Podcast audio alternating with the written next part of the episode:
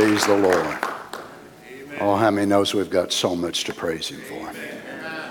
We've got so much to praise Him for. He's been so good to all of us.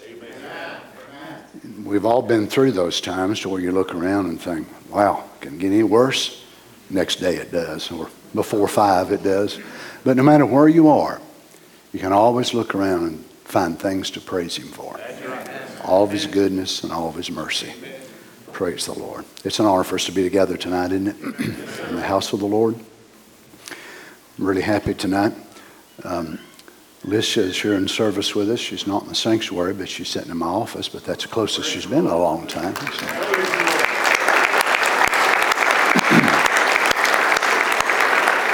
Amen. We're happy for that.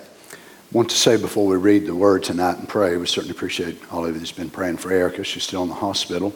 And um, I didn't realize Sunday, whenever I mentioned the blood type that Erica had, that we was fixing to have a blood explosion.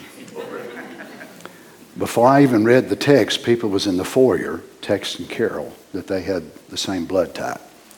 So people have already donated blood, people waiting in line to donate blood. I was contacted from Arizona, people from North Carolina, people from Africa, people from Iowa, people from all over everywhere wanting to give blood. That's, that's the bride. that's the bride. Amen. And we so appreciate that. And for those of you that don't have the same blood type, you have the same family type. Amen. So you couldn't give blood, but you've been given prayer. and for that, we thank you for it. Our numbers are looking better. They're, they've already just completed another uh, bag of platelets I'm going to give her another one tonight. And their numbers are coming up. They bring one thing up, another thing goes down, bring it up. So, but we're believing they're all going to come up and stay up. Amen. And uh, Lance sent me a big, uh, beautiful, beautiful picture this morning that he had taken of her, and she's sitting up in the bed with a big smile on her face, eating pals, gravy, and biscuits.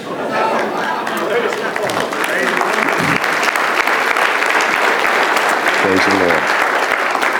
So we're so happy. We just wanted to thank you all so much for all that you've done. Let's uh, turn tonight, if you would, to the book of Nehemiah, chapter 8.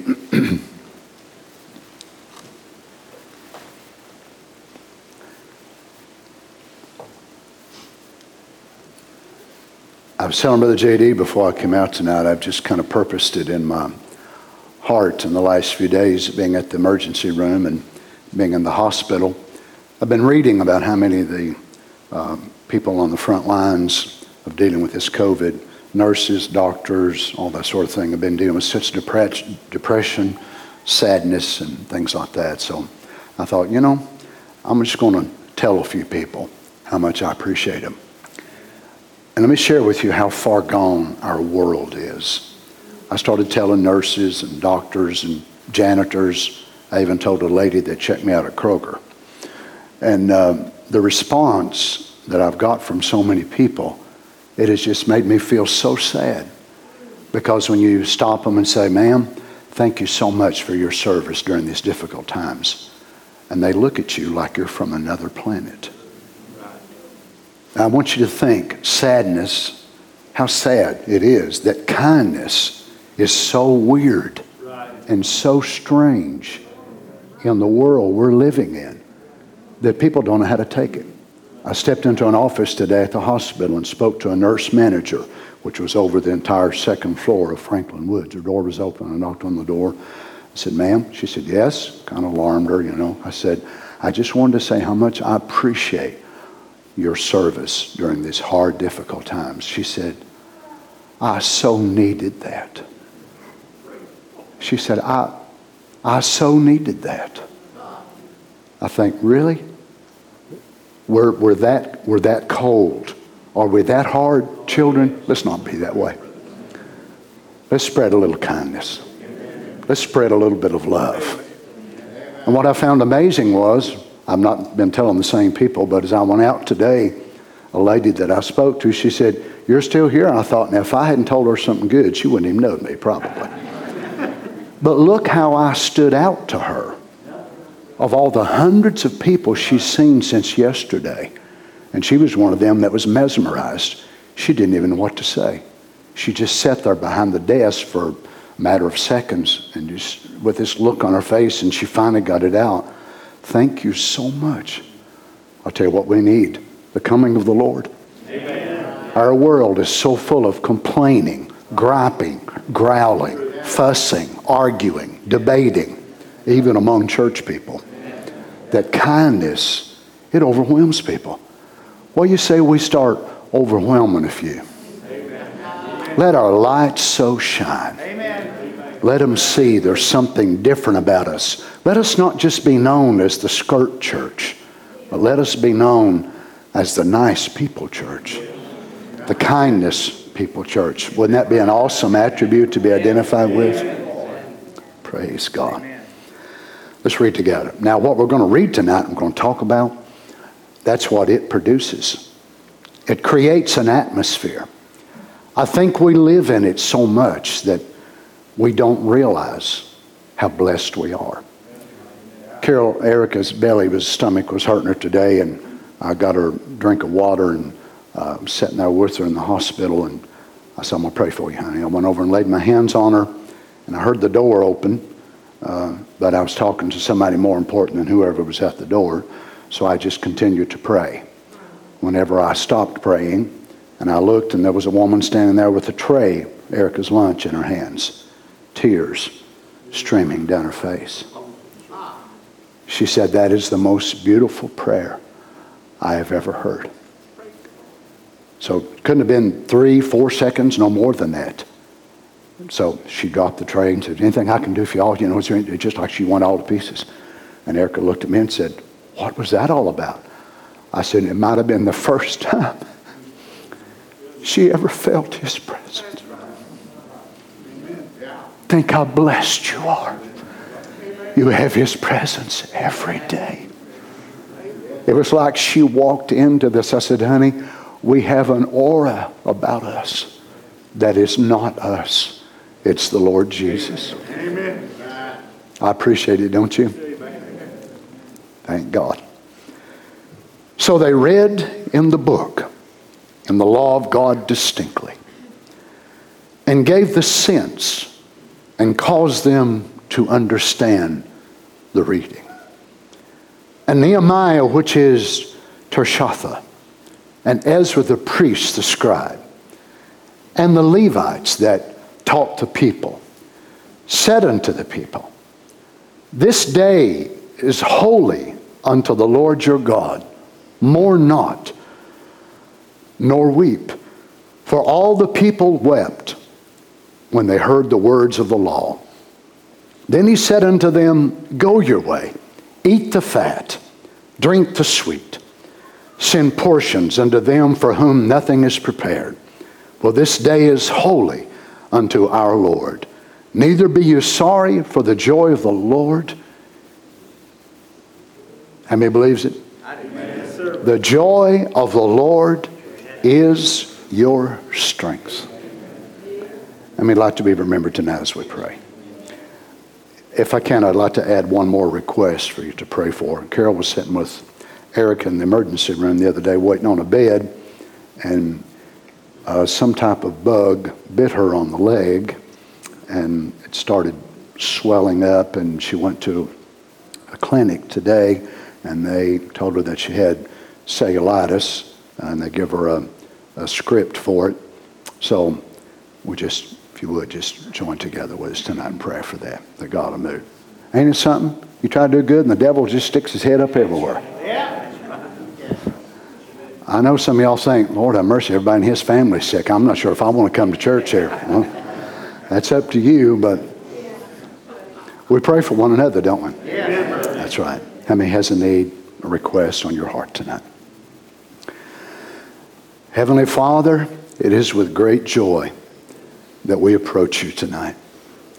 We're so thankful for what you've done for us, Lord.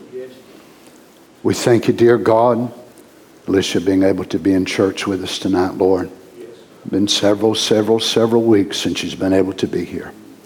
We thank you. Lord, she's going to her doctor on Friday just to see how she's doing. then starting some therapy on Monday for this dizziness that she's dealing with. And we're believing you, Lord, that you're going to move for her. Give her complete deliverance. I was thinking about it the other day as I heard that song that she does such a beautiful job on. I was the reason. I listened to a person sing it and I thought, oh, how I long for the day that Lish can stand there again, anointed by the Holy Ghost, and sing that song. We believe it, Lord. It's going to happen.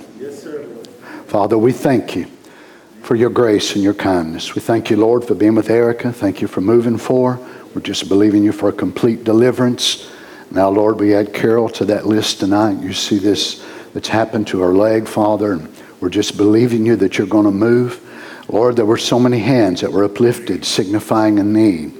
Lord God, you know all of them. You know the text and, and the emails that I've got, Father, with prayer requests. Brother Bobby Hayton's mother, you see, Lord, her, her need. And Lord, so many, Father, that's dealing with so many things. But we bring them before you.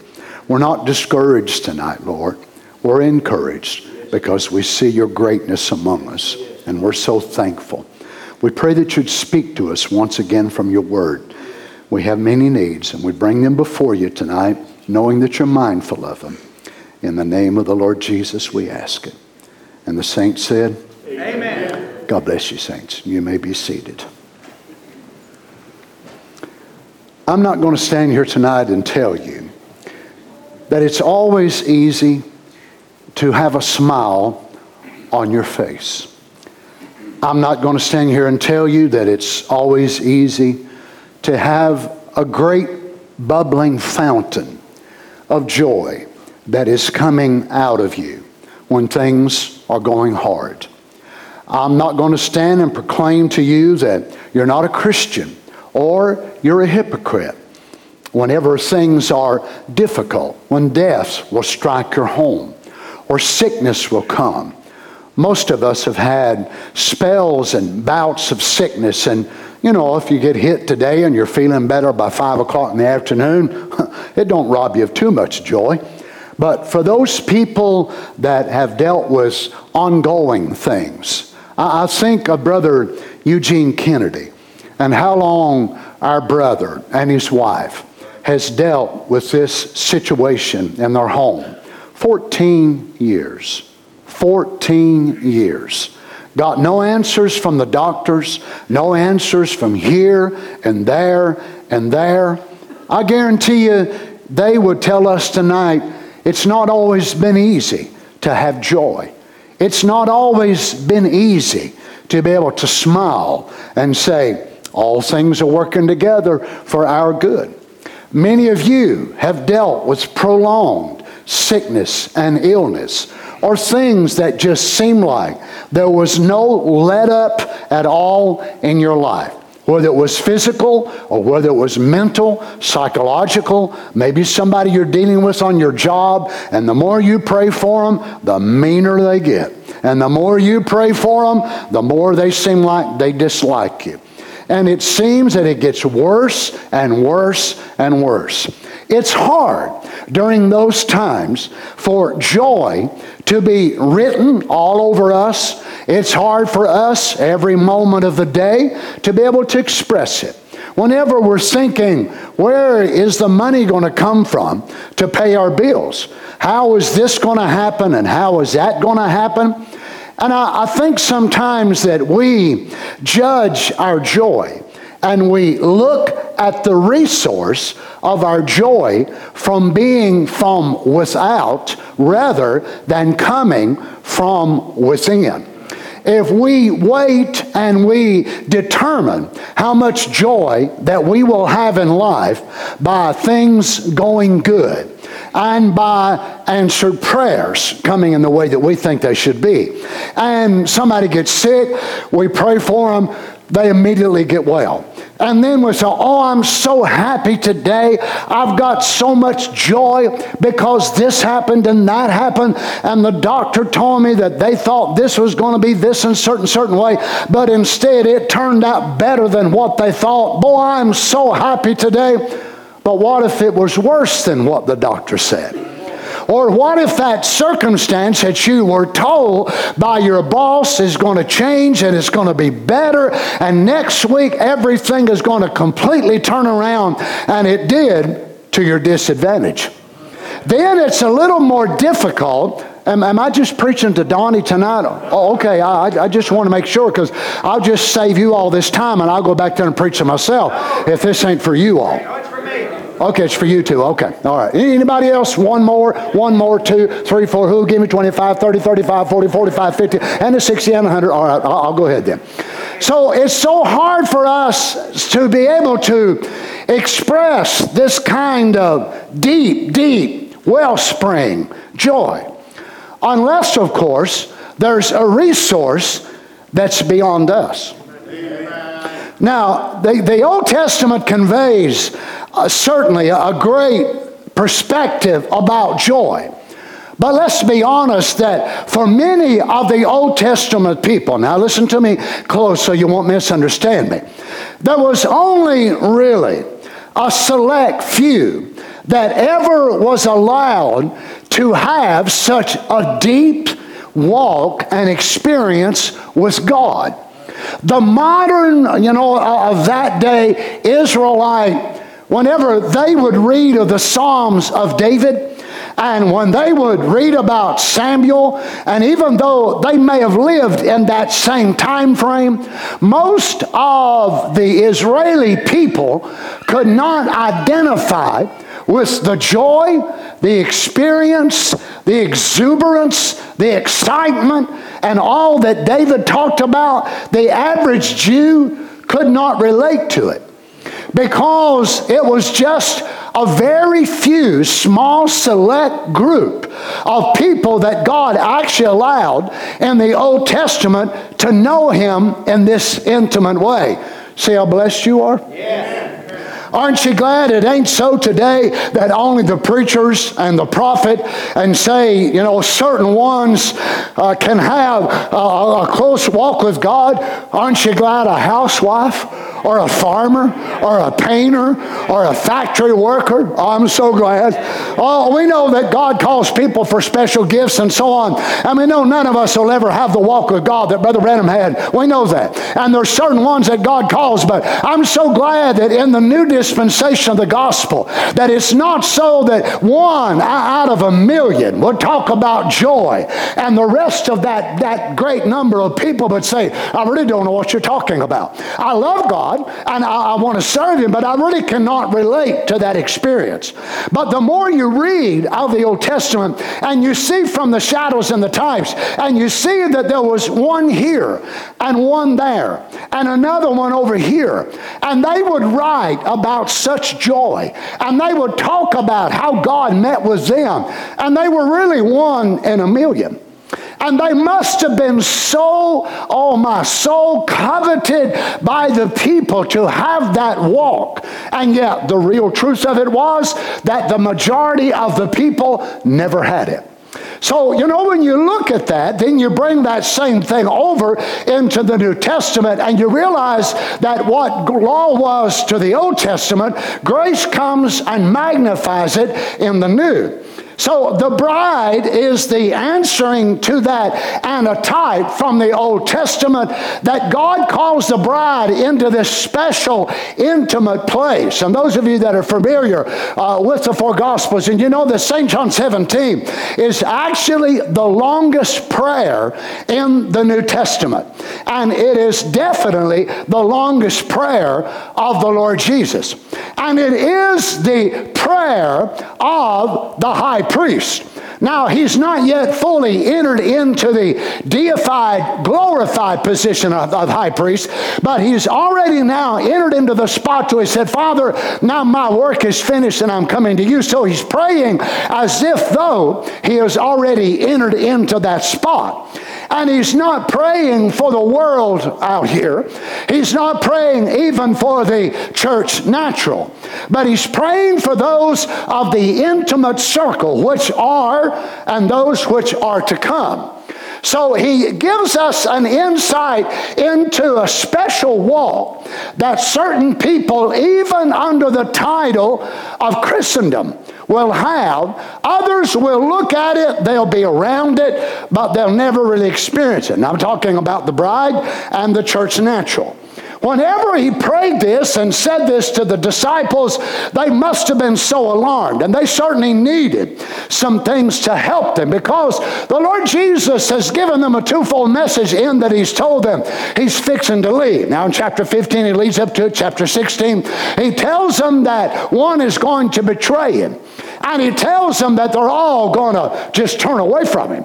So they're very, very saddened by this. And this is why Jesus, of course, leads up to it in St. John 14. And he said, Let not your heart be troubled. You believe in God, believe also in me. Now he's telling them that because he's just been leading up to some very sad things of what's fixing to transpire. But when he comes to St. John 17, he begins to pray this high priest prayer. Remember, Judas has left the room. So the Lord Jesus is now dealing with the elect.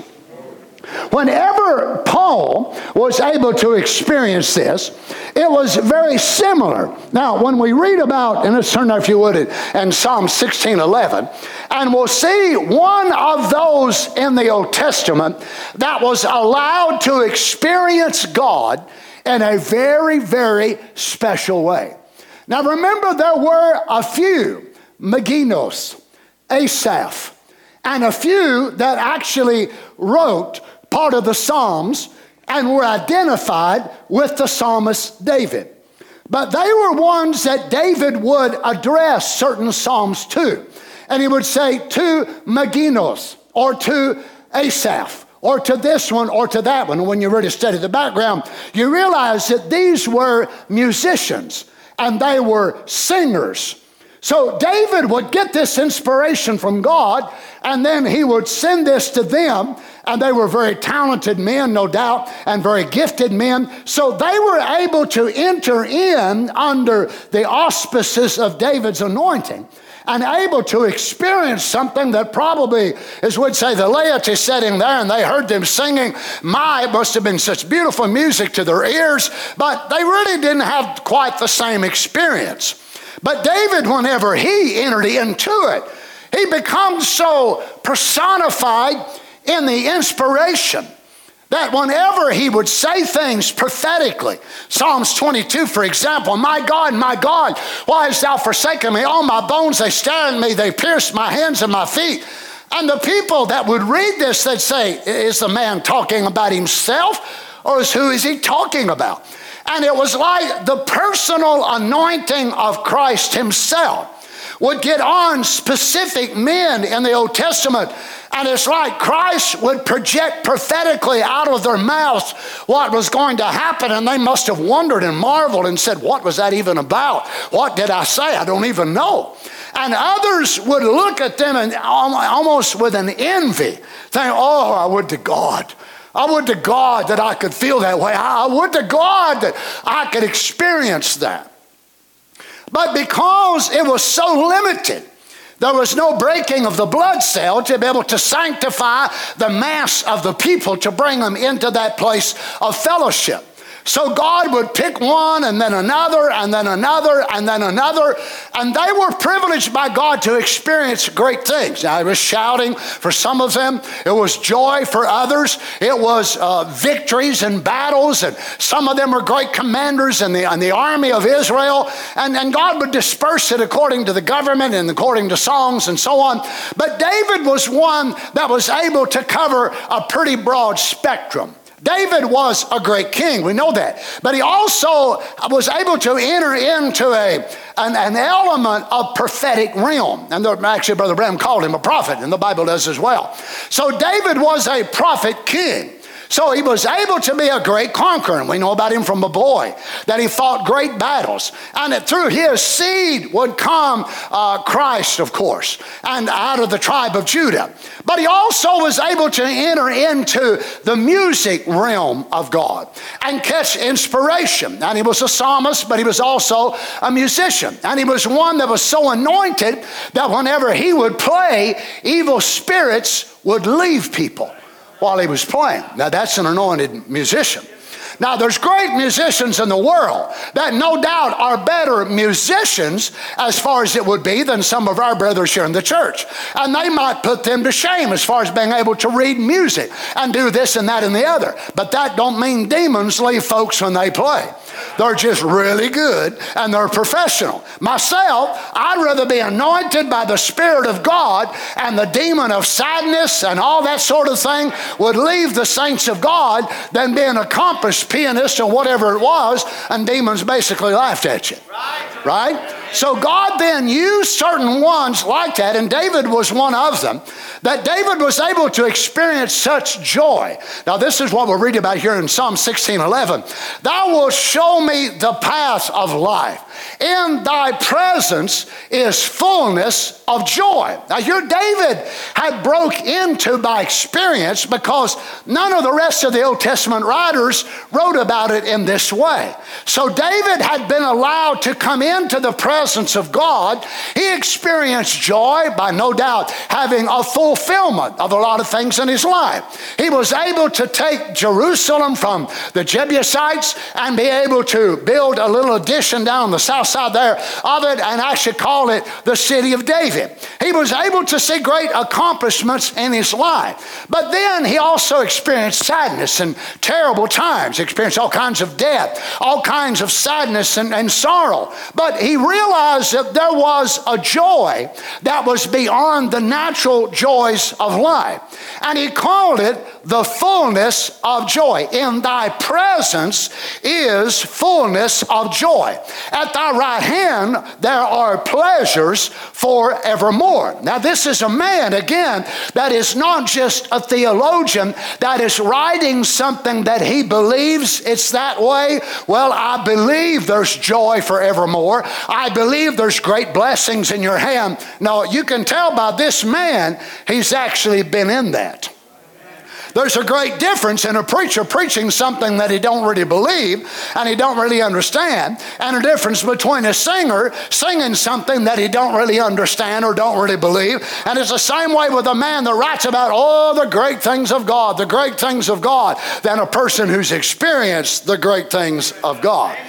Notice again that David said in Psalms 30 and 5 For his anger endureth but a moment, in his favor is life. Weeping may endure for a night, but joy cometh in the morning. Now, again, this is a man that has been this way with God. No doubt David had wept many, many nights. He was chased by his king Saul. His wife was taken from him and given to another man.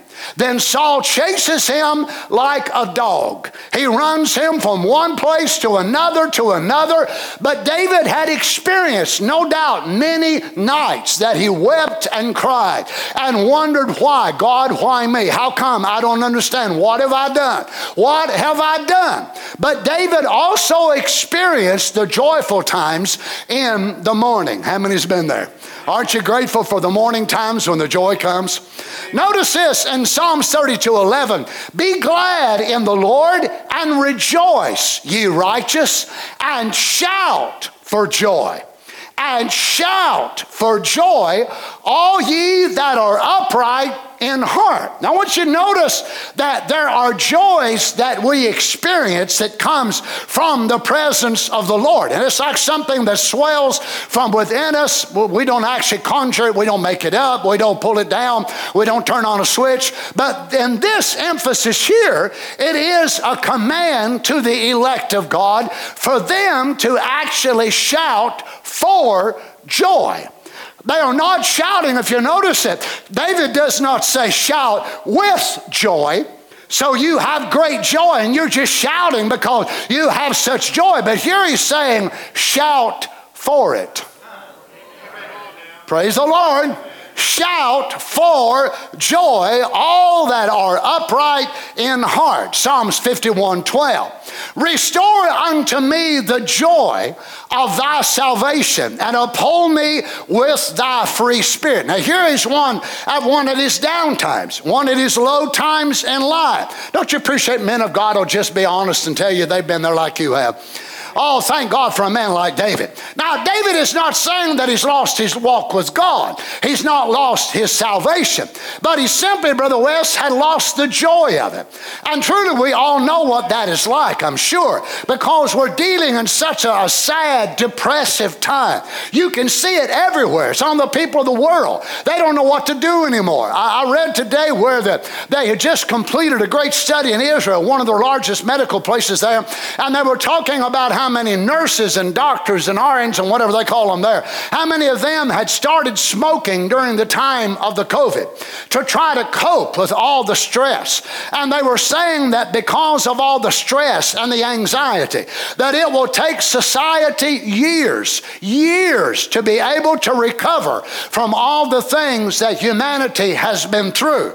And I'm sure you read it today as I did, and, and someone from the church here had sent it to me also, that now they're saying all the lockdowns and all the shutdowns that the government put us through, and all the things that they told us we've got to do to save human lives. And now they finally determined with all of their data that it was what, 0.2%? That it actually made such a difference? You got to be kidding me.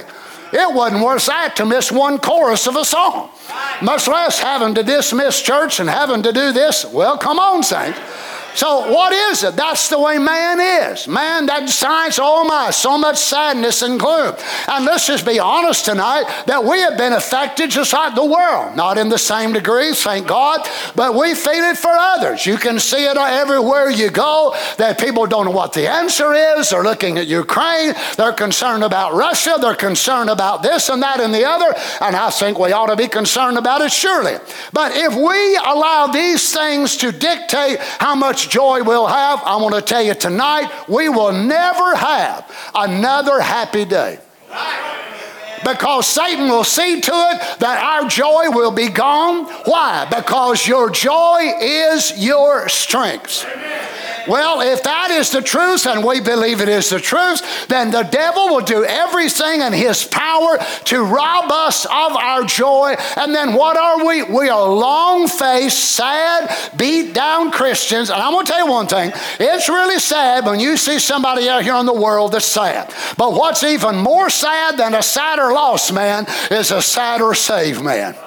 Because when they get down, they really get down. A lost man goes, lights him up a cigarette or a joint of marijuana, or he buys him a pill somewhere on the street, or he stops down at the local gas station and pops him a little bunch of liquor, and he's able to feel better for a little while anyway. But a Christian don't do no popping of them pills. He don't drink no liquor. He don't smoke no joint. Come on now, that's exactly right. But whenever he feels disconnected from his fountain of joy, he is one low down creature on this earth, or she is one sad person on this earth. Oh my. Notice, so David said, Restore unto me the joy of thy salvation and uphold me with thy free spirit. Now, notice this also in Nehemiah chapter 12, verse 43. Also, that day they offered great sacrifices and rejoiced, for God had made them rejoice with great joy. God, don't you notice where the source of their joy come from? It doesn't say, you know, all the taxes was paid and all the bills is good. Wasn't nobody sick in the house. Nobody wasn't arguing. Nobody had a fever. Nobody had a temperature. Uh, nobody had COVID. Everybody tested negative, and they were all out of quarantine. They had plenty of groceries, plenty of, you know, everything. Everything was going great. That was not why they rejoiced. But they rejoiced, for God had made them rejoice with great joy. The wives, now listen, who was doing it? Not just the men in the church. The wives also and the children rejoiced, so that the joy of Jerusalem was heard even afar off. So the joy of Jerusalem was heard even afar off. Wow, wasn't that a Holy Ghost meeting? My, my. Notice Isaiah chapter 12, verse 3. Therefore, with joy shall ye draw water out of the wells of salvation. With joy ye will draw water, oh my, out of the wells of salvation. Isaiah 61 3. To appoint unto them, now remember this is a messianic prophecy talking about the coming of the Lord. It applied to Israel, of course, as well, but mainly speaking about the coming of the Lord Jesus. To appoint unto them that mourn in Zion, to give unto them beauty for ashes. Now, you remember several years ago when Brother Doug Baker and them, and their church caught on fire, and Brother Darrell and I was going out for a meeting there, and uh, my, it, it, was just absolutely devastating because the day we were getting there, the day was supposed to start the service, was whenever their building caught on fire. So they had to rent a convention center downtown Tucson. It was just, it was just so upsetting for those poor saints of God. But the Lord gave me this scripture. And I sent this scripture to Brother Doug, and he used this scripture as a theme for the meetings. Now, they had a pretty place to worship, but you know what the Lord done? The Lord even made it nicer. That's right. Now, you know, you see that as a natural, but look at it as a spiritual to appoint unto them that mourn in Zion, to give unto them beauty for ashes. Now, to us, this might seem very peculiar, but this is what they would do whenever they were in a time of mourning. Whenever they were having fasting. Remember Esther, whenever she called for a fast, and she would put on unpleasant garments, they would wear rough clothes. Job, remember what he done? And he clothed in sackcloth and ashes. So the clothes they had on had an identity of their mood or of their spirit. So when you saw a man sitting there in real rough woven garments, now they didn't want them to be comfortable. They wanted them to be real sticky and real uncomfortable. It was a sign of their spirit. Their spirit was not pleasant. Their spirit was not happy. So they would put on clothes, you know, kind of like a grouchy person. And their clothes is kind of grouch bags. You know, they're just grouchy and they want everybody to know they're in a bad mood and everybody knows it too. Well, you know, they might as well, their clothes are made out of cactus or something like that, you know, in the natural sense. And that's the way they appear, right?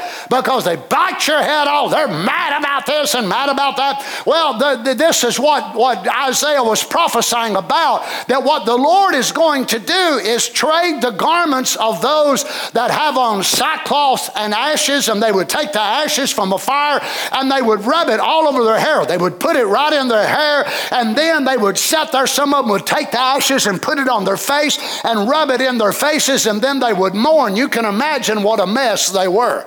So the ashes would be in their face, and then they would start crying, and the tears mixed with the ashes, and it would run down their face. There was a total chaos. But this is what God said that He would do. God said, Oh my, to give them beauty for ashes. So I will take away all of the ashes, I will take away the sadness of your countenance and your appearance, and I will make you beautiful.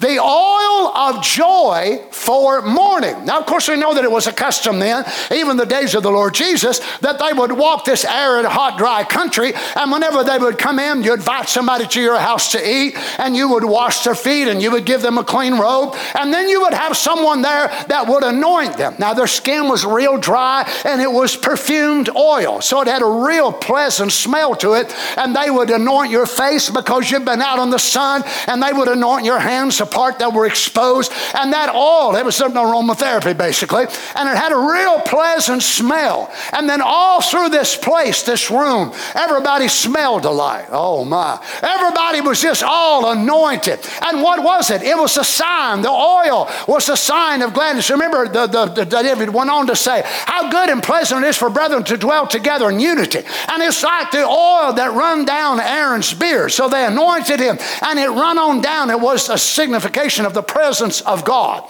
So God said, I will take your parched, dried skin, and I will anoint, and I will make your skin pliable. I will make you, I'll, take the most stickers out of your attitude. I'll pull them burrs out from under your saddle, as it were.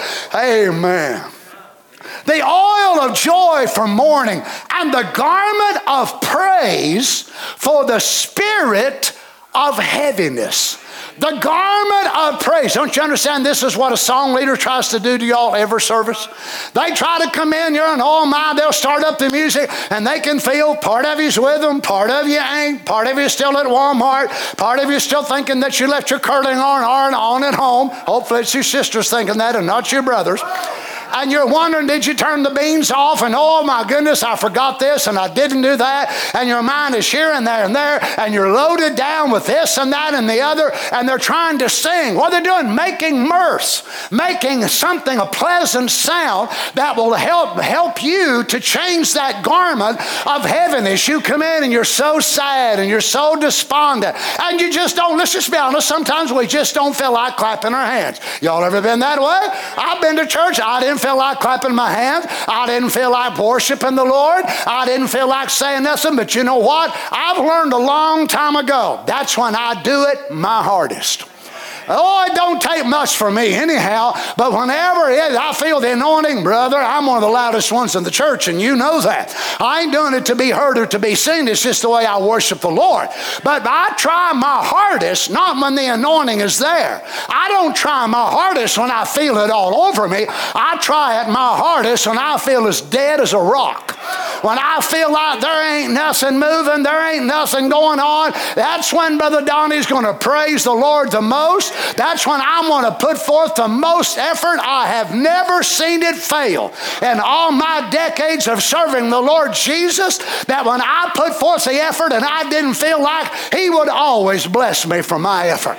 But a lot of times we wait for Him to change our garment, but it may be you putting forth the effort that tells Him, I'm ready to change clothes, Lord. I'm ready to change clothes. Well, how, how am I going to tell Him, Brother Donnie? Praise Him when you don't feel like it. Clap your hands when you don't feel like it. Thank God when you don't feel like it. Oh my, I know it's tough to do. But notice God said the oil of joy for mourning, He will anoint us. And then the garment of praise for the Spirit. What a, what a beautiful parallel. The garment of praise. So, how in the world can you keep from praising God when your clothes are praise? How can you keep from worshiping God when your clothes are praise? Friend, That's what's wrong with some of our message folks. They just do praise when they're told to. You know, they just do it. But if you wear these garments, you can praise the Lord in Walmart. You can praise God in the midst of trials and tests. Erica and I was sitting talking today, and she was just thanking the Lord for helping her with this and thanking the Lord. I thought, my goodness, here she is. She's been through all this stuff in the last several weeks. Oh my, and able to praise God right in the midst of trials? Sure. Why, when we put on the garment of praise, then no matter what's going on out here, that don't affect my clothes. Come on, saints. I might walk by a hog pen after church tonight, but that don't mean I'm a hog because I dressed up come to church. I took a shower, I shaved, I cleaned up, whether I needed to or not. I went ahead and done it for your sake, and I put on a clean shirt and a clean pair of breeches, and I've come here tonight. What do I look like? Do I look like I'm a hog man? Do I look like I've come out from under, slid out from under a car of grease monkey? Nope. I look like a preacher tonight. Is that right? I look like that. Well, you are ought to come through them doors looking like a child of God. Not only through them doors, you need to go through your door to house looking like, acting like, talking like a child of God. But Brother Donnie, the devil's hit me. That's the hardest time of my life. I don't know if I can praise him. Oh, yeah, you can. If you got these clothes on, you can praise him when you're down. You can praise him when you're up. You can praise him when you're sick. Hallelujah. When all hell is raging against you. Why? Because it's your garment. That's who you are. Oh, my. Notice what this does to you. The oil of joy for mourning, the garment of praise for the spirit of heaviness, that they might be called trees. Ah, trees. I see. What kind of trees? Trees of righteousness bride trees. Trees. Isn't it amazing? God calling humans trees. Don't you understand? The bride tree. Oh, glory. The bride tree is being manifested in this hour we're living. This is why Satan is howling. This is why he's hitting us with everything he can. He still ain't getting my garment of praise. He still ain't getting it, Brother Darrell, because it is mine. It is mine. The Lord Jesus died that I could trade my old spirit of heaviness for a garment of praise. Praise God. That they may be called trees of righteousness, the planting of the Lord. That's you. Trees of righteousness, the planting of the Lord, that he may be glorified. Oh my, notice this in Habakkuk chapter 3, verse 18. Yet I will rejoice in the Lord, I will joy in the God of my salvation. Are you, are you noticing something here? They're not mentioning nothing about circumstances around them. They're not saying when my bills is all paid, I'll joy in the God of my salvation. When I'm healthy, my kids is all healthy. We're all doing good. No, if you'll notice, the focal point is all based on the Lord and His work. Yes, this one right here is absolutely astounding. Zephaniah 3:17. Zephaniah the prophet was the great great grandson of King Hezekiah. The Lord thy God in the midst of thee is mighty. Well, glory. That word mighty is the word Gabor. It means the prevailing one, the all conquering hero.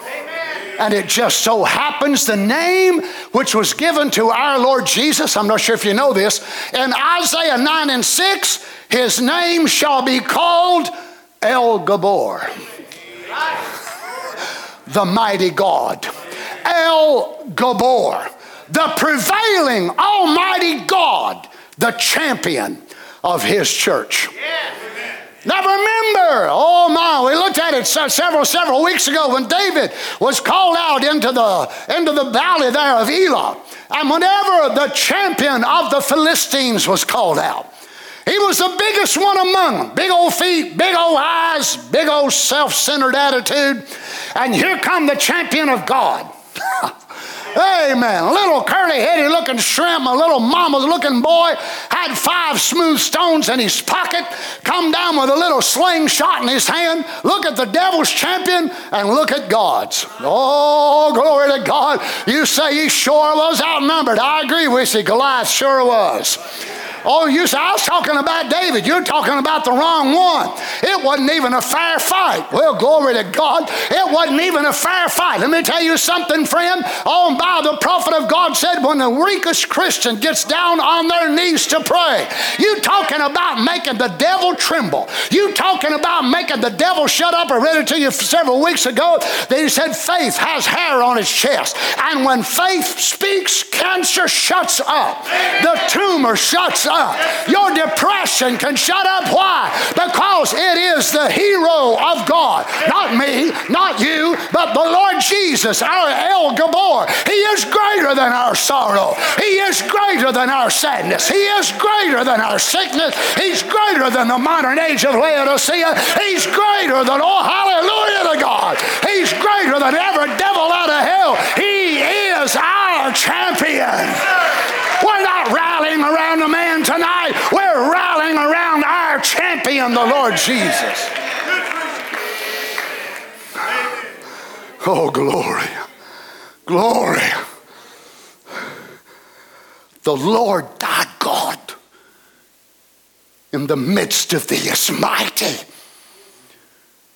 He will save. But listen to what he will do he will rejoice over thee with joy. The El Gabor rejoices over us. The mighty one, the champion. And what makes him happy is us.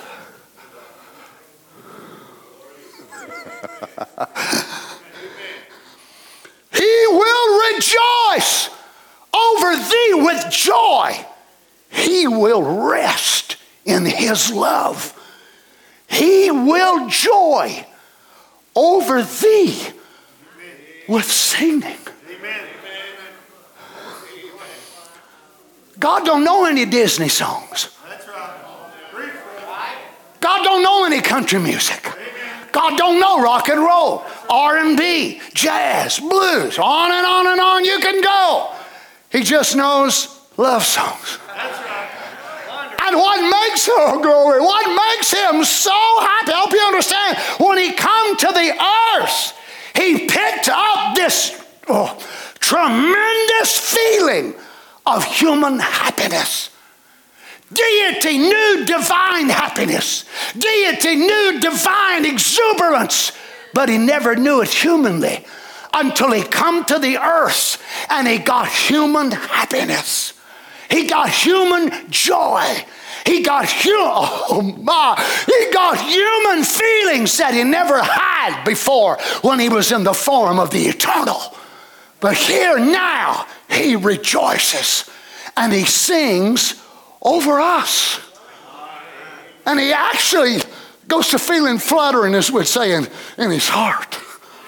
Your brothers remember how I was whenever you met that love of your life, and boy, you just fell in love with her, and you start having funny feelings in your stomach and funny feelings in your heart. Then you got all lightheaded, and your mama said you got the flu, boy. But you started feeling something. Could you imagine the Lord God? And the angels hear him say, Whoa, my little Shulamite. I love you, my darling, both day and night. You're my everything. I slid on your finger that ring. I ordained you, my darling. Oh, yes, I did. And the angels say, He's pining for tonight. Oh, glory to God. After a while, I'm going to go home. I'll get me a little something to eat and change my wet clothes, and I'll sit there at the table, and I'll be sitting there by myself. And about 11 o'clock or 11:30 or whatever time, I'll go in and turn down the bed, and I'll lay there and pray and talk to the Lord, and I'll lay there and lay there. But I can tell you already, I'm going to be pining for somebody. You know why? Because my sweetheart's going to be spending the night at the hospital. My bed is the same as it was last night. Same mattress, same, you know, all that sort of thing. But somebody ain't there that's supposed to be there. Oh, can you imagine that longing that we feel for one another? Oh, and the Almighty God said, I'm going to let y'all in on a secret. This is what I sing about. God don't sing the blues. That's right. Hallelujah. He sings songs of joy. Amen. Oh, he loves to sing over his bride. The Lord God in the midst of thee is mighty. He will save, he will rejoice. Can you imagine the Lord God rejoicing with joy over us? He will rest in his love. He will joy over thee with singing. Praise God. I'll be glad when the angels give him the new key and he starts singing this song Come away, my love. Oh, glory to God. Come away, my love. How I've waited for this day. I could give to you my new name. Eternity awaits us. Come away, my love. Come away, my darling. They'll know what kind of mood he's in because he changed songs. Hallelujah. They'll know it's rapture mood time. It's rapture morning time. Why? He's singing a song like he ain't never sung before. He's rejoicing. Why? Because the dead will be raised out of the grave. The sixth dimension will be emptied out. And the saints of God on the earth are experiencing body changes on every continent of the earth. Hallelujah. Why? He is singing over us. the wedding song, the going away song.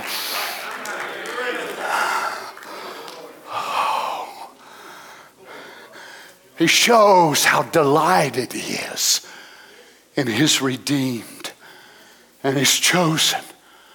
So he sings songs about her. Imagine the angel said, he's, Boy, he's on one today, ain't he? You must be missing her so bad. He's singing about how he loved her before the foundation of the world, singing about how she's going to make it through this hard time. Oh, don't you wish sometimes you could hear that song he's singing about you? He's telling the angels how faithful you are. He's telling the angels how true you are. Oh, you, you can't hear it always. I don't hear it either. Oh, but we're making him so happy. How happy we're making our bridegroom when it seemed like all hell is breaking loose all around us and things is going bad and nothing seems like it's going well. And he looks at the integrity of our heart and said, He's faithful. She's faithful. He says, I believe I'll sing a tune. Oh, look at my son and my daughter, how faithful they are to me. I called and I chose them from the beginning of time back for eternity. There's nobody like them, there's no, not one. The elect, they come from my heart. The chosen, the redeemed, the elected of God, they are part of my heart. The angels said, Wow. God, I don't know if you understand or not, but God is a great romantic. and what gets him? What gets him? Remember the Song of Solomon? How we looked at it for several years. What got him? He said, Turn your eyes away from me. One of your eyes caught me. What is it that gets him? Not the universe, not the stars. You.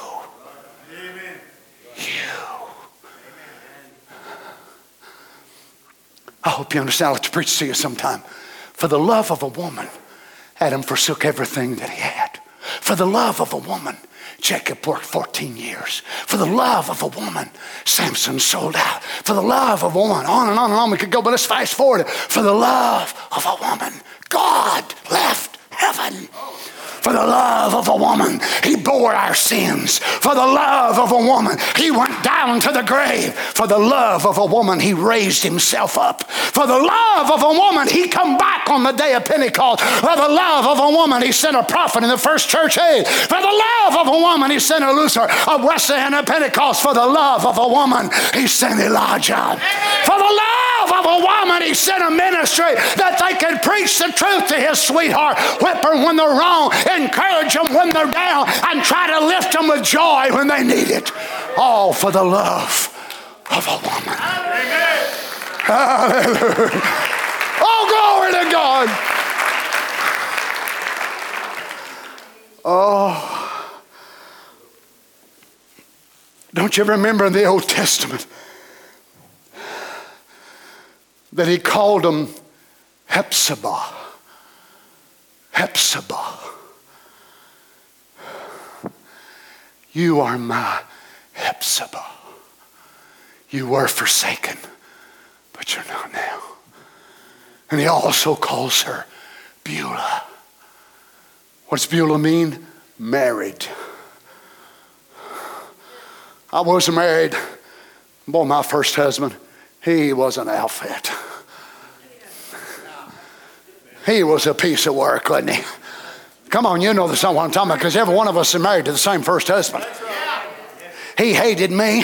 We fought and we fought, fussed and fought like cats and dogs. He despised me. I despised him. We, we never did get along. We never did love one another. My adulterous parent Eve sold me out to that marriage and it was a shotgun wedding. I was talked into it and I didn't have no choice. We fussed and we fought. I thought if I can ever get out of here, I'm going to get out of here. But one day a Romeo come riding through on a white horse, the revealed word of the hour. He wouldn't flirt with me now until I got released from that marriage of that old husband. He wouldn't flirt. He wouldn't make no eyes with me. But he first began to be my judge, you know, kind of convict me for doing this wrong and that wrong. And then whenever he got me up to the altar and he let me, by my will, say, I want out of this marriage. I want out of this marriage. He said, I can't marry you now, Donnie, as long as you got a living husband. But if you'll let that old husband die, now you've got to kill him. I'm willing, Lord. I'm willing. Let him die. Let him die. Oh, hallelujah. And that was the words Jesus was wanting to hear. And whenever those words come out of my mouth and that old husband was dead, then the Lord Jesus started putting his eye on me and he started winking at me and he started giving me whispering secrets into my ear. And guess what happened to me? I got married, but it wasn't the same person I was because I become a new creature in Christ Jesus. He couldn't marry that old sinful nature. My seed never was married to that old man. My seed gene was never married. Hallelujah. But he quickened my seed, and I finally got married to the right man. Hallelujah. Hallelujah. Now, I'm Beulah land. Oh, you thought Beulah land was just a place you're going to. It's actually you going to the place. Psalms 103, verse 11. For as the heaven is high above the earth, so great is his mercy. Praise God. Toward them that fear him, as far as the east is from the west, so far hath he removed our transgressions from us. Like as a father pitieth his children, so the Lord pitieth them that fear him. Isaiah 62 5. As a young man marrieth a virgin, so shall thy sons marry thee. As the bridegroom rejoiceth over the bride, so thy God shall rejoice over thee.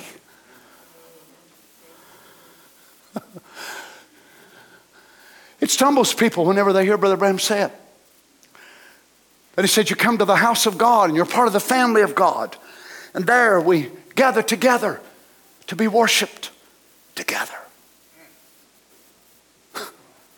Some of y'all looking at me funny. And you say, Why does that bother people? Because they don't understand worship.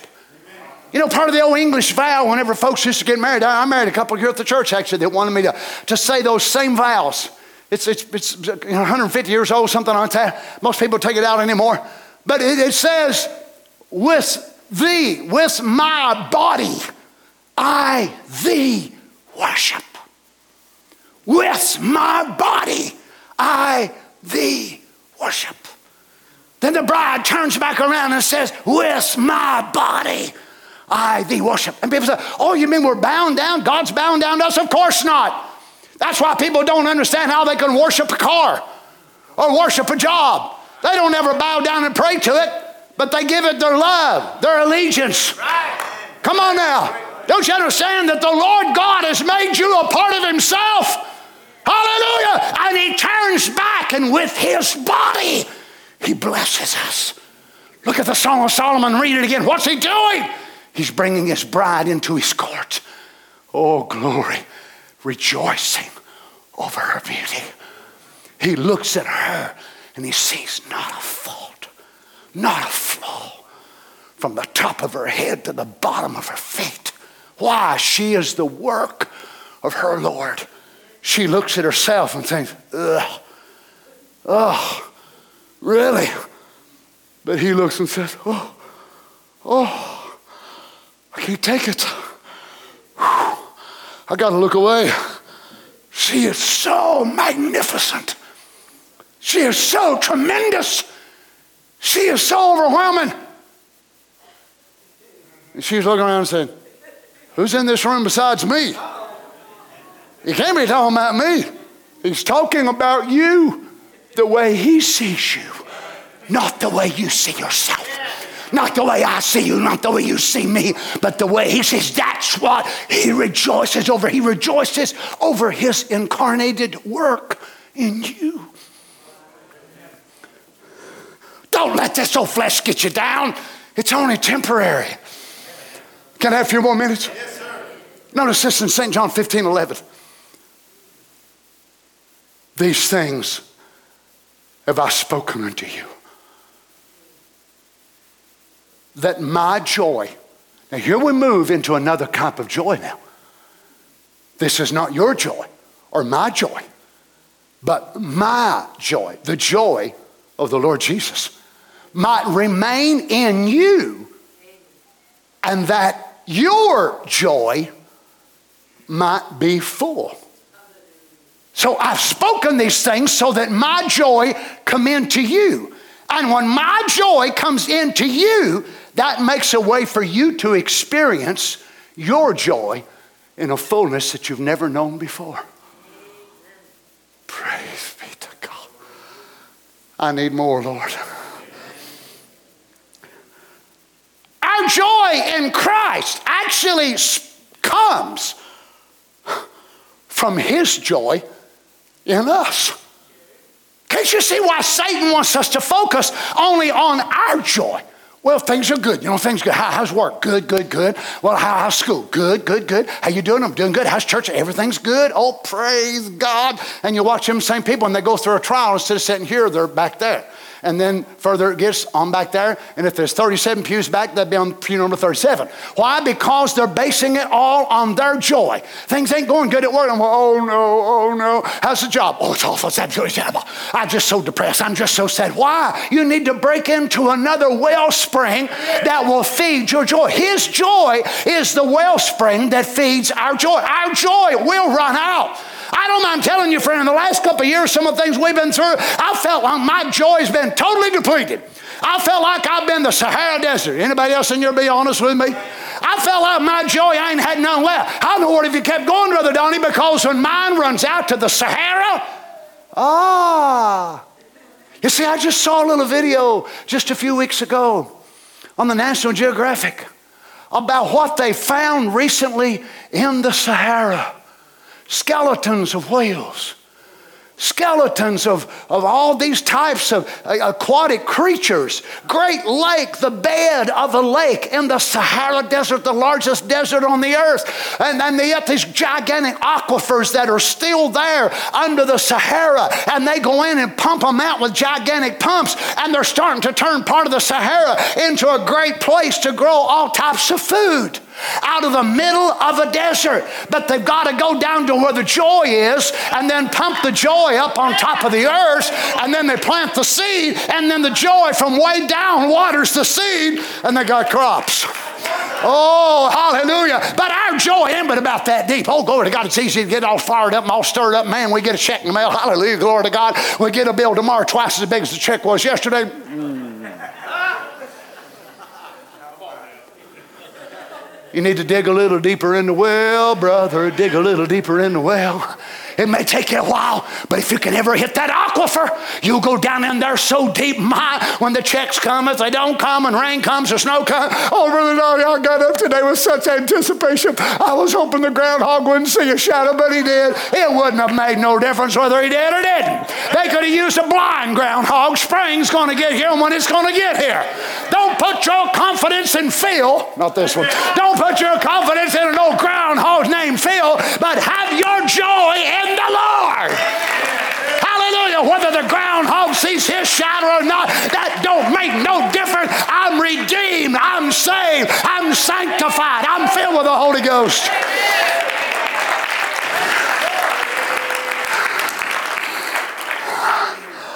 Oh, let me close with this one. These things have I spoken unto you, that my joy might remain it won't come and go. Mine does. Yours, Brother Darrell? My joy does. To be honest, there's things that make me happy, there's things that make me sad. But Jesus said, if you can tap into my aquifer, then when yours is up and down like a roller coaster, mine is just as steady as it can be. My joy will remain when yours is gone.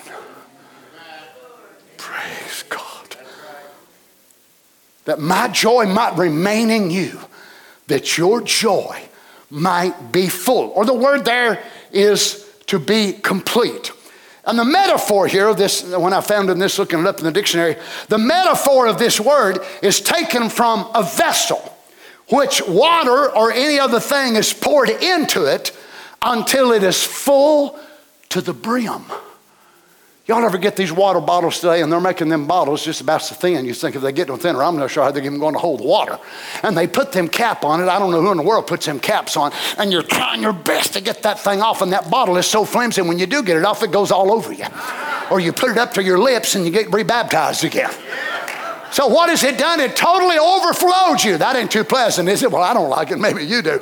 But here the metaphor is that God said, I want your joy. I don't want it to be a third of the way. I don't want it to be half the way. I want it to be pumped up to the top of the brim. I want it to be, David said, my cup is running over. Like the author of the song said, my cup is so full, I'm drinking from my saucer. My cup is so full that my cup is running over. I've got such joy and peace. Well, is everything going good? No, as a matter of fact, it ain't never been worse in my life. Oh, I've got so much peace it passes understanding. Oh, I guess everything is going good for you, huh? No, it ain't. I got a wife sick. I got two girls sick. I got church folks sick. I got all kinds of things going on, but I've got more peace from the Lord Jesus than I've ever had in my entire life. Come on, somebody say amen. Why? Because I'm not basing it on what I see. I'm not basing it on what the doctor said. I'm basing it upon what my God said. He said, I will never leave you nor forsake you.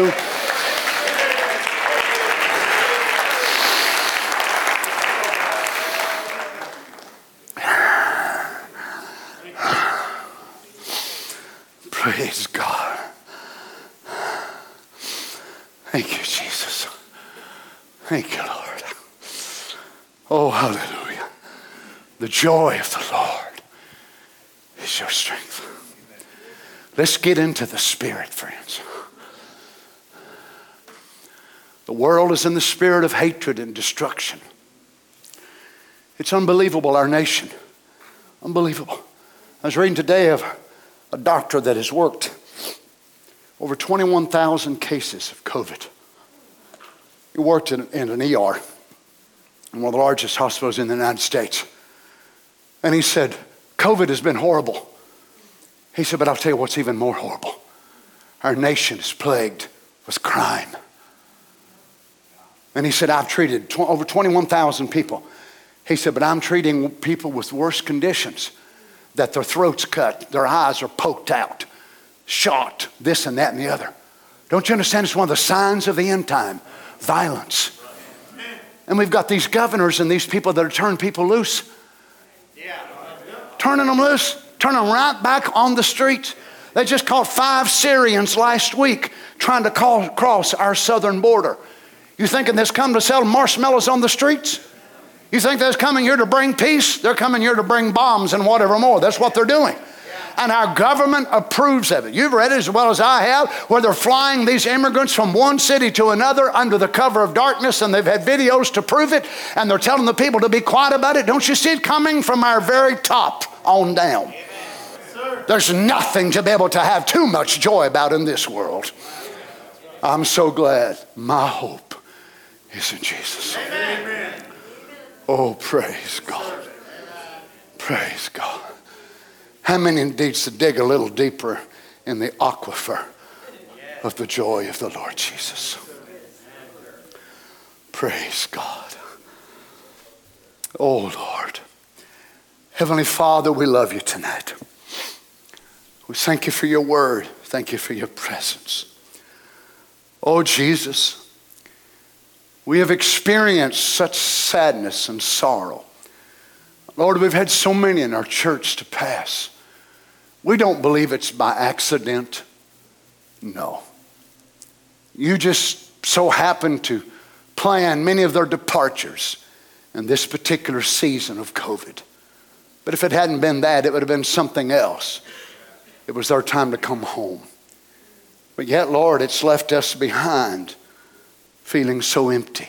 Some's lost mothers, fathers, husbands, wives. Lord, and we can feel it all around us the sadness, the gloom that's on our nation, our world. Or just me sharing those examples of just being kind and nice to people and how strange people react. When there was a day in our nation founded on the principles of God, that was part of who we were, not anymore. Oh, Lord God, there's more tolerance for the darkness and the wickedness than there is righteousness and truth. And before long, this place will become so unfit. As I told Erica today, I said, Today, honey, only brought us one day closer to being more unfit to live in this world. And one day the Lord Jesus will look at it and say, The cup is full. I cannot stand for my sweetheart to live there another day. Hasten that day, Lord Jesus. But until that day comes, we don't want to go around, Lord, so sad, so depleted. How can I stand before you that day and my life be such a token of sadness and sorrow and, and face this scripture? And if you ask me this scripture, Donnie, did my joy, did my joy fulfill itself in you? Lord, what good would it do if I could say, Lord, I cast out devils in your name? I, I, Lord, I lay hands on a bunch of people and they got well. Lord, I'm telling you what, I, I've done this and I've done that. But what about my joy, Donnie? I don't want to fail one word, Lord. I'm not talking about foolishness. I'm not talking about bubble dancing. I'm not even talking about emotions. We love emotions, but emotions come and go. I'm talking about something that keeps us when we feel nothing. When we pray, we feel nothing. We may go to church and feel nothing, but yet we are so happy that we are saved. We are so grateful we know Jesus. Praise God. And the devil thought to kill us. Huh but it backfired like dynamite on him. He thought he'd get us, but we wasn't saved yesterday. Praise God. Lord, help us, Father. We ask you to forgive us. Lord God, if our face hasn't reflected what our soul professes, forgive us. Help us, dear God, that we will not put on and we will not act, but we can have joy in the midst of trouble in the midst of trials, in the midst of test. When we feel like crying, but instead we praise. We feel like bawling. We don't even feel like we've got enough joy to raise our hands, but instead of doing that, instead of using our energy, we're told that it takes more muscles to frown than it does to smile. Well, we're conserving energy when we smile. Hallelujah. And we're also confusing the devil. Because he's saying, What in the world's the matter with them people? What kind of pill they taking? We're taking the gospel, devil. We're filled with the Holy Ghost. We've tapped into that aquifer that's deeper than our bank account.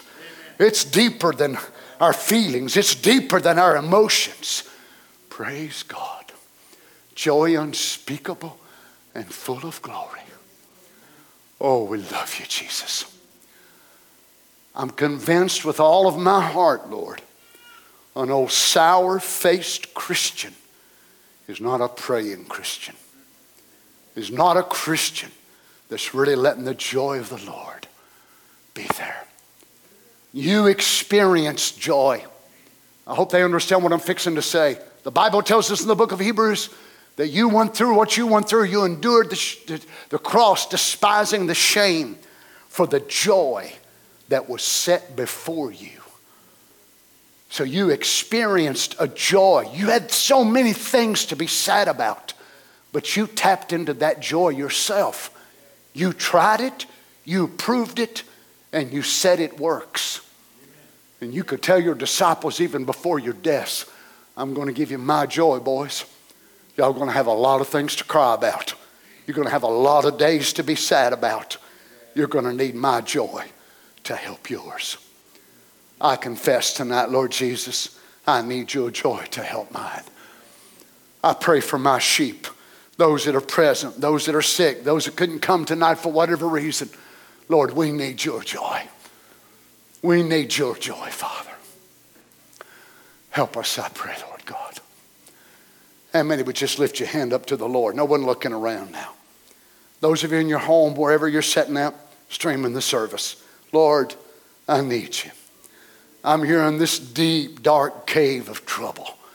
Lord, I, have got to be honest. I feel despondent. I feel sad. I don't know if I've got anything to be happy for. Lord, forgive me. I've looked at it wrong. You told us that you wanted us to have your joy, that your joy would be in us. So that's not dictated by things going good or things going bad. It's your joy. Help us, Jesus. Men, women, boys, girls. Father, I know from being friends with preachers around the world These last two and a half years, going on three years, has been some of the most difficult times some of the ministers in this message have ever gone through. I had one to tell me the other day he'd been so disappointed in how people were reacting during the time of COVID. People fussing, people fighting, people more afraid of that than they are to trust God's word. Just so many things pastors are experiencing. Satan trying to use it to discourage them. Oh God, may every man of God type into that aquifer of the joy of Jesus Christ. Help me, Lord God, as long as I've got strength and in my right mind, no matter what I'm bearing, no matter what I'm going through. Help me to come to this pulpit, dear God, as a leader that can be able to lead these people in the midst of trouble. May I not lead them, Father, with a sad face. May I not lead them, dear God, out of despondency and despair, but may I lead them out of the joy of the Lord. Heavenly Father, may they hear it. This is not a false pretense. It's not a facade of something that's put on. How in the world can He do that? Well, they know it ain't me, it has to be you. Same with them. We call on you tonight, Lord God. Fulfill your word once again, would you, Jesus? We believe Mark 16. We believe these signs will follow them that believe, but you also said this Lord God, fulfill this word in my life. I'll open my heart. I'll open my little tiny thimble of joy and say to you, Would you plumb me tonight? Would you replumb me, Lord? Would you tie my main plumbing source down into that great aquifer of yours? So, whether things are good or bad, whether things are going the way I think they should, or I, don't understand what's going on, the main supply is still pumping out the joy of the Lord. And from there, I get strength to keep on praying, strength to keep on studying, strength to keep on fighting. Praise God. Praise God. Praise God. How many wants the great plumber to work on your plumbing tonight? Praise the Lord Jesus. Praise the Lord Jesus. Oh, great plumber, I, I don't want to discredit you by saying such, Lord. But you know what I'm saying, Lord God. Please bypass me. Please bypass my reasoning and my circumstantial evidence around me. Hook the main source up to your joy. Amen. Then, Lord, when I have that as my main source, I'll even surprise myself. I'll think, how in the world can I be happy in the middle of such hell? Well, it's because my plumber changed the pipes. Hallelujah. He's not, he's not got the main supply coming from a little bitty old thimble which, which holds a few ounces, but he tapped into that great aquifer of eternal life. Praise God. in this prayer in St. John, oh, praise the Lord that your joy could be in us. That is your word. Lord, so what if we believe Malachi 4 and Luke 17 and Revelation 10? We believe the seals and we believe all of that. And we don't believe this scripture. And we think, well, this one ain't important. It must have been important. You said it yourself. I don't want to just believe Malachi 4. I want St. John 15. I want this scripture to be plumbed in my life. Oh, I have had it, Lord. Oh, yes, I have. It's been you that's kept me all these years. I know it. But I believe you want to change the pipe a little bit tonight. Maybe I've had about a three quarter inch, and you say, you know what, Donnie, you've been going through a whole lot. Let me take that three quarter out and put about a six incher in there. Praise God. Open that floodgate, Lord God. Praise the Lord Jesus. Oh, grant it, Father. Thank you, Lord. Can we stand here for just a minute? Just let's just take a quick plumbing job. Now you know how plumbers are. You call them, say, "Hey, I've got a leak. I've got. Well, I'll get to you next week." Some of you may not be able to make it to next week. You might need a repair job tonight. Or you don't need a lavatory replaced, you don't need a hot water fix, but you need your main supply line replaced. That little bitty old T90 thing that you've got replaced with the grace of God. Tapped into the very joy from the heart of the Lord Jesus. Look at this aquifer as he's standing before you tonight. The Lord Jesus, not me now, but the Lord Jesus. And Brother Jeremy, it's tied right to him. And he wants to plummet straight to your life. Lance, even when things is going crazy, you say, God, I can't take it no more. Oh, hallelujah. But you find that the Holy Ghost just opens up that valve and just praise God. Where did that come from? I didn't even think I had that. You didn't have it. The plumber replumbed you. Praise God. Oh, Jesus, would you plumb me right here tonight, Father? Lord, I, I, I don't believe you just sent this for me. I believe, Lord God, there's people here. No doubt people from around the world will hear it and they'll be raising their hands in Africa and New Zealand. Lord God, even, even up in Iceland, where they play our services up there in Australia, and Lord, wherever it is around the world, no doubt there'll be little saints of God that'll be raising their hands and crying for the great plumber to replumb their source. Amen. Hallelujah. To change the supply line. Oh God, we don't want to displease you. We want to be the kind of people that you can sing over us. Hallelujah. We want to bring you such joy that when you watch and you behold us through trials, we emanate so your face that it makes you sing. It makes you so happy that you sing songs of victory. Praise be to God. We worship you, Lord Jesus. Can we just raise our hands in the presence of the Lord? Oh, how many loves him tonight with all your heart? Can you sing something for us, Harry? Whatever the Lord puts on your heart.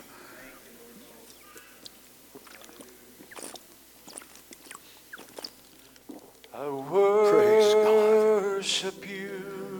Praise God. Oh my El Gibbor, my champion, my great warrior. There, there is, none like you. Well, let's take a few minutes now. I know you kids got school tomorrow and you got to work. But let's take a few minutes before we go. Worship you. Look in your difficult life and see if you ain't got something to praise Him about. Oh, something to worship Him for tonight. Prince of peace. peace. Lord, from our hearts, that is what, this is what we long. want. This is what we long to, to do. Oh, hallelujah. Everybody now. I give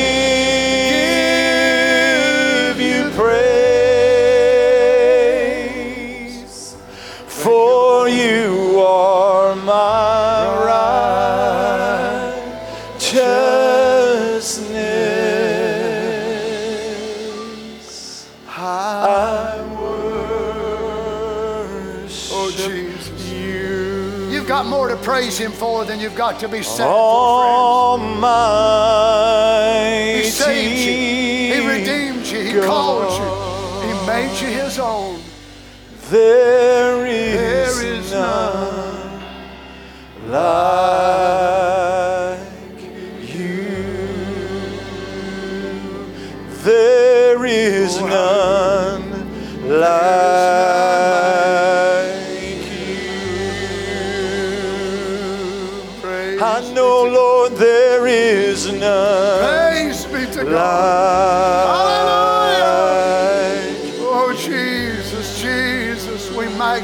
your name, Lord God.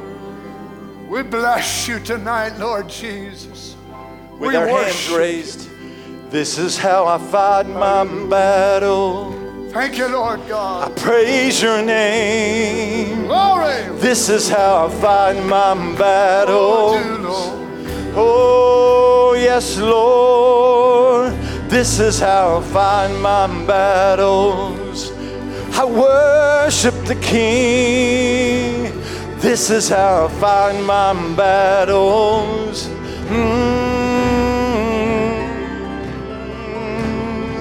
It may look like I'm surrounded, but I'm surrounded by you. Oh, it may look like I'm surrounded, but I'm surrounded by you.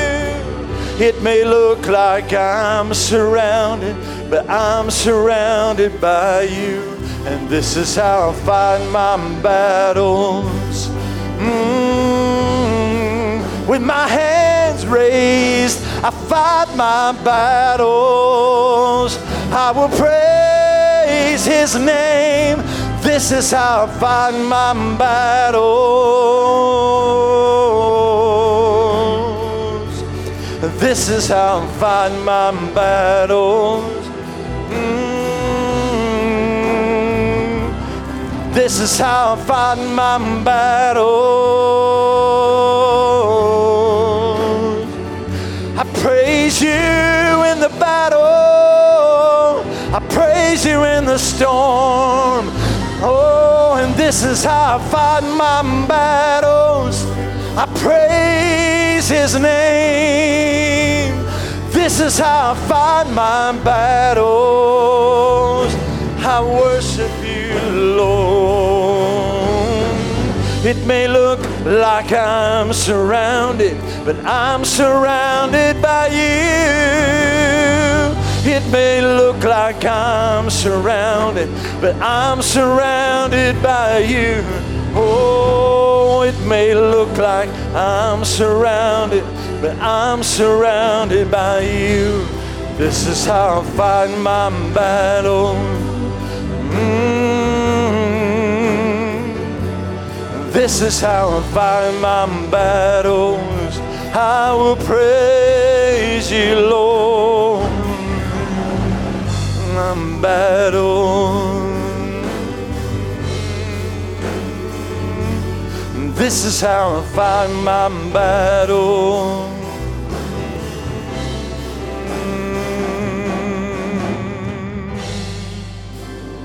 This is how I fight my battle. Mm. Praise Him. Praise Him. Him in the morning. Praise Him in the noontime. Praise anybody Him. got anything to praise him for? Praise Him. Praise Him when the sun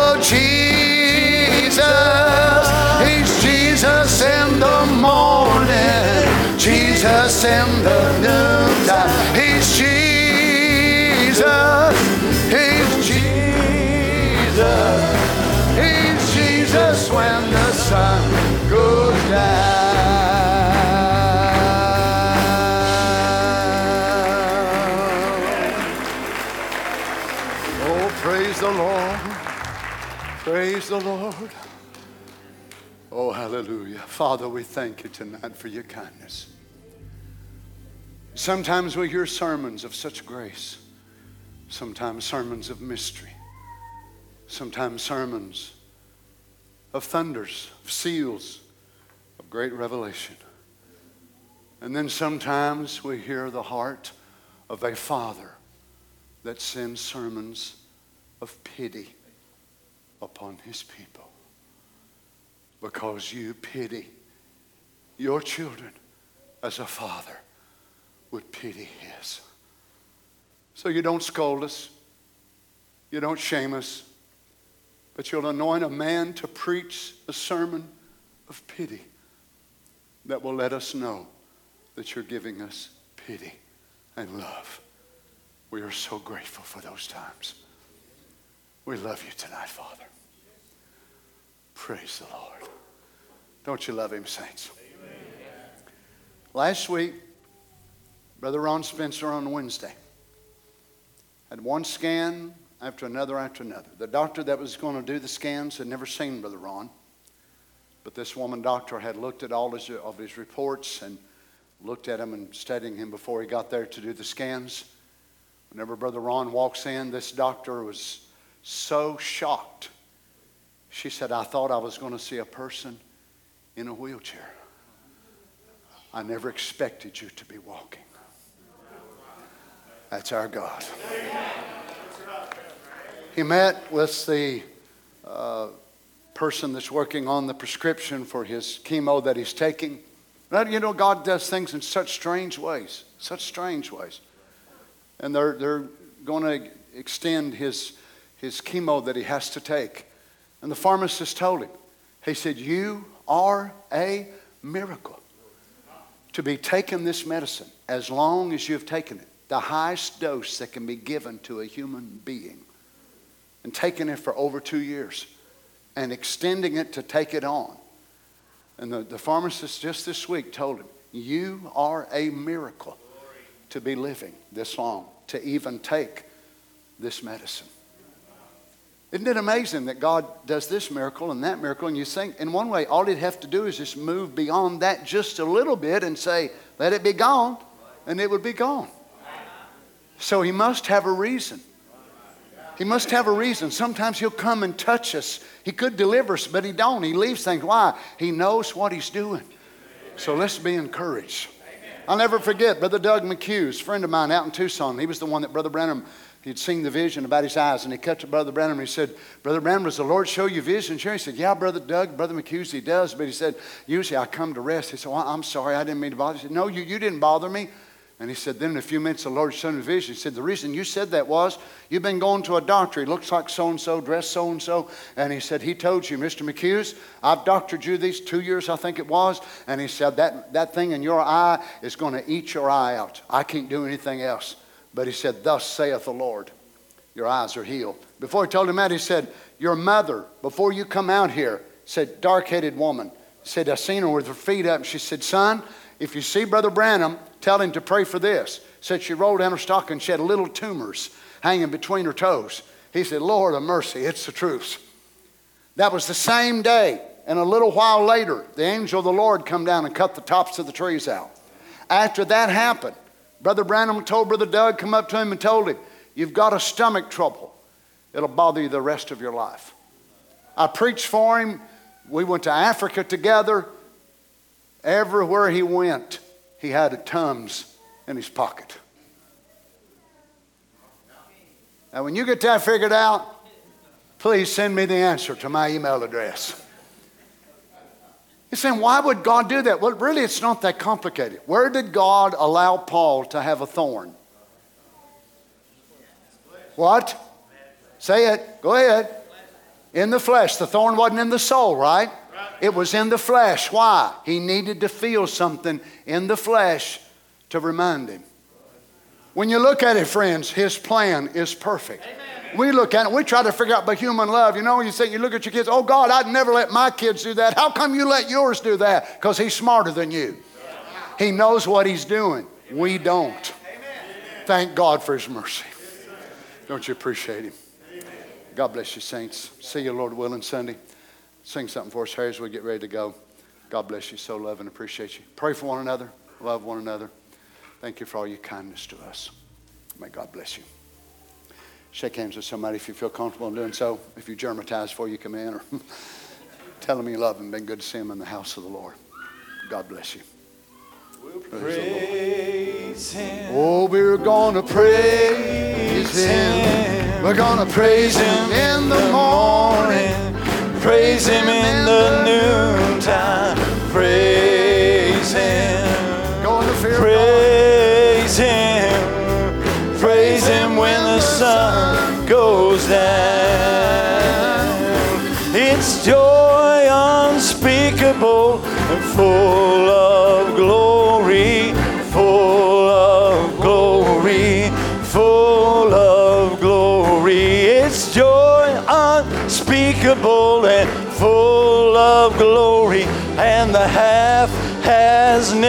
yet been told. Well, sometimes I feel like heaven comes down. Sometimes I feel like heaven comes down. Sometimes I feel like heaven comes down. Heaven comes down on me. Then I want to praise Him. Praise Him. Praise Him in the morning. Praise Him in the noontime. Praise Him. Oh, praise Him. Praise Him when the sun goes down.